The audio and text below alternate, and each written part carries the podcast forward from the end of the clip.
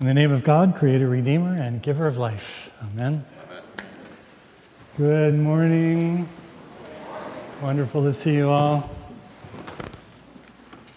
Turns out our lector, Ron Wesner, over there, uh, sent me an email the other day with this subject heading A Prayer Worthy of a Sermon. I don't know if you knew that I was preaching uh, this week, Ron, but I got it. The email contained an excerpt from a prayer by President Zelensky of Ukraine, uh, who was visiting the Orthodox Easter service in Kiev last week, which was Orthodox Easter. He said, Our hearts are full of fierce fury. Our souls are full of fierce hatred for the invaders and all that they have done. As I read that prayer, I stumbled over that word hatred. Ooh, our souls are full of fierce hatred. I found myself, let's admit it, I'm a white, privileged American liberal guy who has never known war. Um, and on top of that, I'm a, a guy who grew up in Minnesota where we never talk about hating anyone ever. So I found myself wrestling with Zelensky's honest expression of righteous hatred. Is it okay to hate the invaders? I wondered. I mean, aren't we supposed to be like Jesus, who forgave even those who nailed him to the cross? How are we supposed to love our enemies even as we shoot at them? Then I read the whole prayer over again, and I saw that Zelensky was not trying to justify or excuse his hatred. It was just a fact. Of course, he has hatred. He'd be a liar if he pretended otherwise. But his prayer is reaching for something so much bigger. It's a heartfelt plea to God to not let the war kill what they love most. Don't let fury destroy us from within, he said. Don't let us lose ourselves. Don't let us lose our longing for freedom.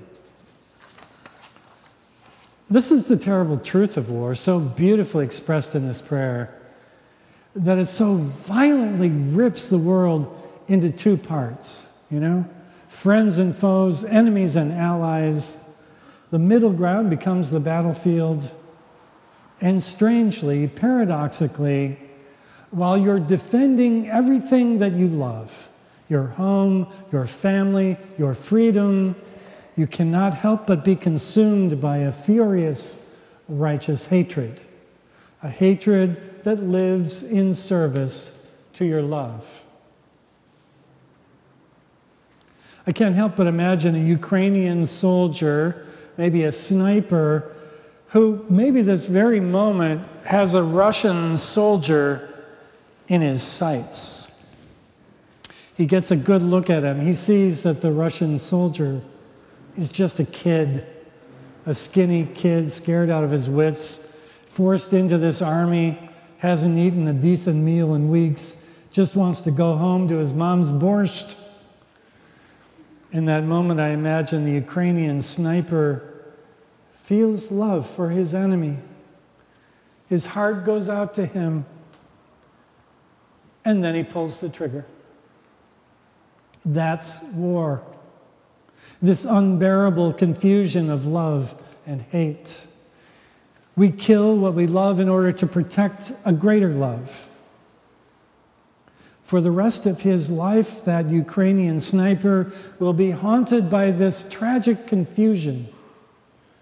And he will hate himself for what he had to do in the name of love.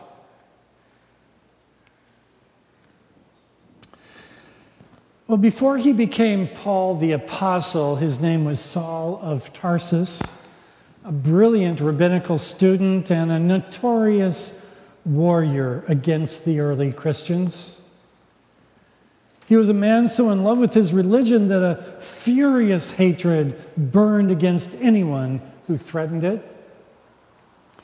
In the name of his love, he was willing to kill, and he did In this story from the book of Acts, he's implicated in, in this stoning of Stephen.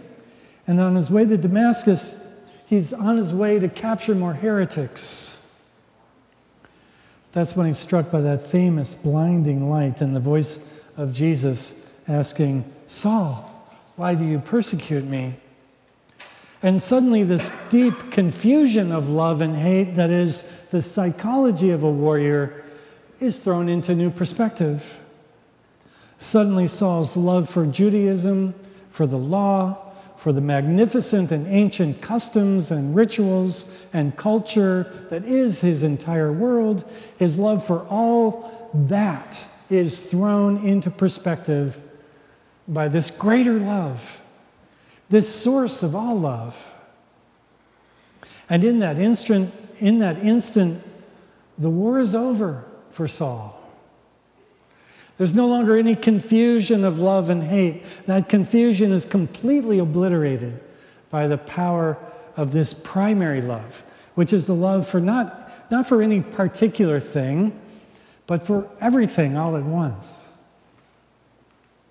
No boundaries or divisions, no compromises or confusions. This is the uncreated light that does not cast shadows. This is the love that trumps all secondary loves like love for a homeland, love for a religion, love for a family. This is the love that has no room for hatred, even when that hatred paradoxically claims to be in service to love. This is the love that would inspire Roman soldiers to lay down their swords and return to their farms. In the early church, only pacifists were baptized. And for Paul, it meant submitting himself to the very persecutions he himself inspired.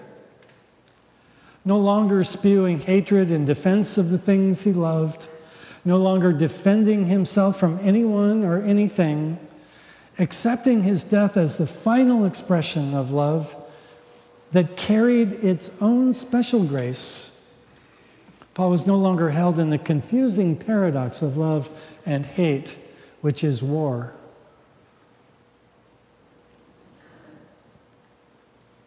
This week, as I sat with this guy, Saul, and his conversion experience, I wanted to get a little bit of perspective on his conversion, so I picked up a book that I hadn't looked at since college William James's The Varieties of Religious Experience. This book is filled with all kinds of stories of conversion, some of them spiritual and deeply religious. Interestingly, sometimes some of them not so much spiritual. But for a great many of them, the conversion is preceded by a conflict that eats away at a person on the deepest level of their being. It's people of deep faith tormented by a sense of sin it's alcoholics battling their need for inebriation. It's romantics in love with their, with their abusers. All of them in the grip of a love that sets them against themselves. These are people who feel divided internally, at war with themselves. St. Augustine described this war within him, these two wills he said. One old, one new, one carnal, one spiritual, contended with each other and disturbed my soul. On a deep intuitive level, Augustine sensed that a resolution to his conflict was available to him. And yet, for years, he just wasn't ready to take that step. He said he felt like a man heavy with sleep, trying to answer the call to awaken but only able to say, Yes, presently, wait a little while. But he said, The presently had no present, and the little while grew long. Hesitating to die to death and live to life, the evil to which I was so accustomed held me more than the better life I had not tried. Paul put the conflict in similar terms. I do not understand my own actions, he said, for I do not, I do not, I do not do what I want, but I do the very thing I hate. Elsewhere, he famously spoke of a thorn in his side, some kind of internal torment sent by the devil, he said. And what's interesting is that whatever this thorn in the side was, it did not disappear after his conversion. Saul could change his name to Paul, but he was still that same guy, you know, with all of that intensity and passion and brilliance. Much of it, I suspect, offered in performance to distract himself and others from that thorn in his side. But what did change in Paul was his attitude toward that thorn in his side. It was no longer something he had to deny and secretly battle. Instead, as one who has been transformed by the source of love, he came to an acceptance of it as an instrument of God's grace. That thorn became a gift to him, keeping him humble, expanding his capacity to love, giving him insight into the constant need that we all have to open ourselves to the forgiving love of God. A love that makes even murderers like Saul worthy of forgiveness. He was no longer at war with himself, in other words. Through the grace of God's love, he was able to love even the thorn in his side.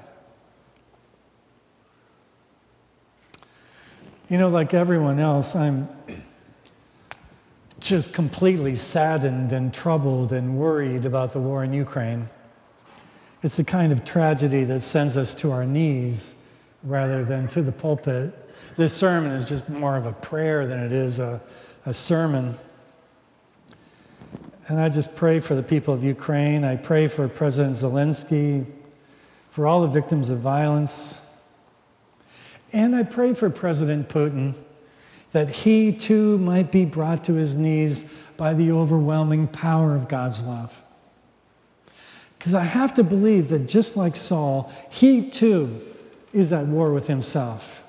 Somewhere inside him, there is the voice of Jesus asking, Vladimir, why do you persecute me?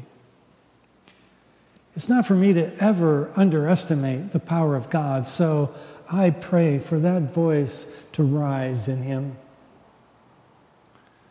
I pray for all the soldiers on both sides incurring moral injury. I pray that the love of Christ will bring them deep repentance and forgiveness. And for all the civilians who are dying and starving or fleeing destruction, I also pray that they may find God's grace, the source of all love, washing over them like the warm rays of the sun after a long gray winter. May it be so.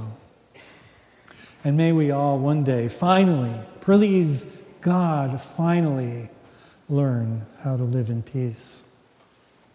Amen.